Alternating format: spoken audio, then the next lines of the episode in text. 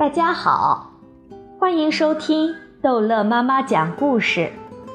今天逗乐妈妈要讲的是《淘气包马小跳：巨人的城堡之巨人的忧伤》。唐飞本来还在最前面，他马上躲到张达的身后。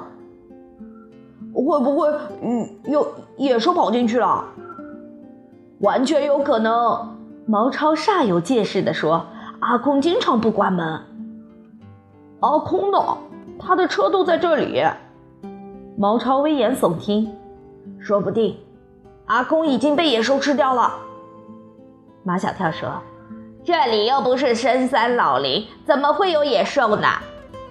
唐飞将马小跳一推：“嗯，那你走前面。”走前面就走前面。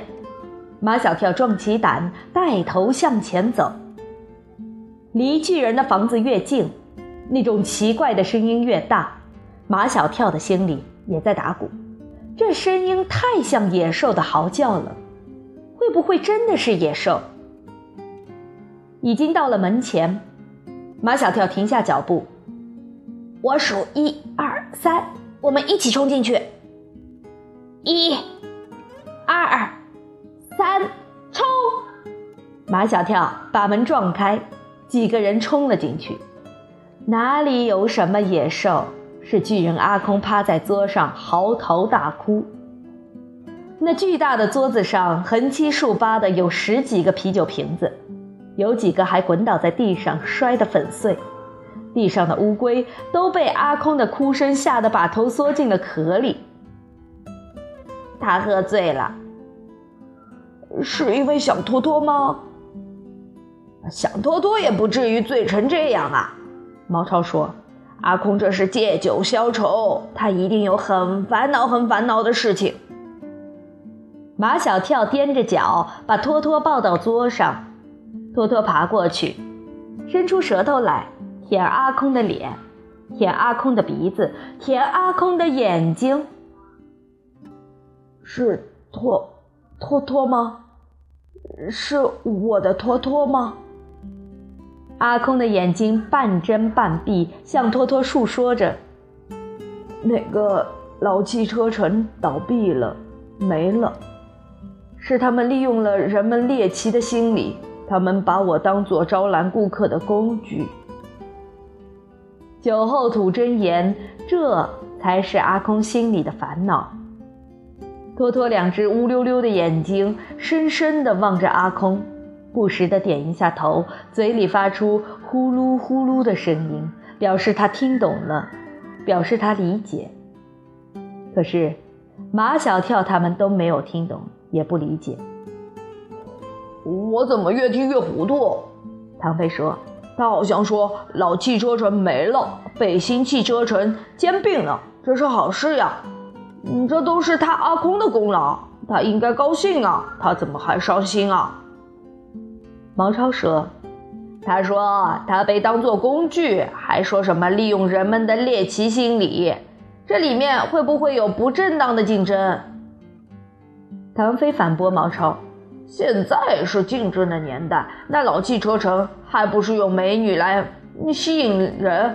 只不过他们的吸引力没有巨人的吸引力大。”我想阿空是厌倦了他的工作，马小跳说。虽然每天有那么多人去看他，可他心里又想把自己藏起来，想与世隔绝，所以是心里的矛盾在折磨他。我们怎么才能让他快乐起来呢？张达说：“我我们带带他去玩，去哪里玩？到哪儿都是人，阿公还是会被别人围观，他还是不开心的。”到，到我外外外婆家去。我外婆家有有一个桃园，桃子都熟了，摘摘桃子很好玩。张达很少一口气说这么多话，说的脸红脖子粗。你怎么不早说呀？唐飞早就激动了。我们可从来没听说过你外婆家还有个桃园，一共有几棵桃树啊？嗯，几百颗。不是几颗，也不是几十颗，而是几百颗。唐飞摩拳擦掌，恨不得变成孙悟空，一个跟斗翻到张达外婆家的桃园去。阿空打了一个响亮的饱嗝。他会不会吐啊？快去拿桶！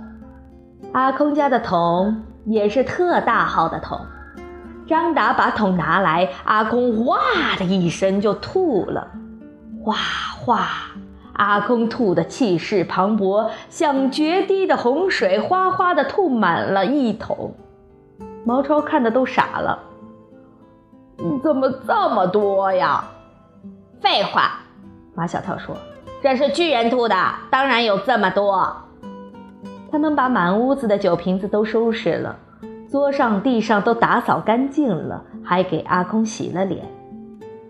阿空吐了后，也不再哭闹，渐渐地睡去了。呼噜声惊天动地，整座房子轰然作响，仿佛要倒塌似的。让巨人阿空好好睡一觉，在酣睡中忘记他的烦恼、他的忧伤吧。马小跳他们还是带走了托托。他得天天去陪凡哥哥的宠物医院输液。马小跳抱着托托回到家里，不仅他老爸马天笑先生在等他们，裴凡哥哥也在等他们。快，快让托托来试试！马天笑先生专门为托托设计的两轮车已经做好了，这是他和裴凡哥哥共同完成的。他们把这两轮车垫在托托的身体后半部分，用两根皮带，一根固定在腰那里，一根固定在屁股那里。固定好后，托托站了起来。这是托托瘫痪后第一次站起来。马天笑先生拿出皮尺来量量托托前腿的高度，又量量后轮的高度，然后把皮尺收起来，对裴凡哥哥说：“可以了。”托托，我们来跑跑。裴凡哥哥抚摸着托托的背脊，突然把他向前一推，跑。托托迈动两条前腿，带动后面的两个轮子也滚动起来，成功啦！托托兴奋不已，他一跑起来就停不下来，在整个客厅里跑了一圈又一圈。马小跳宣布。以后不许再叫他托托，叫他跑跑。好了，这一集的故事就讲到这儿结束了。欢迎孩子们继续收听下一集的《淘气包马小跳》。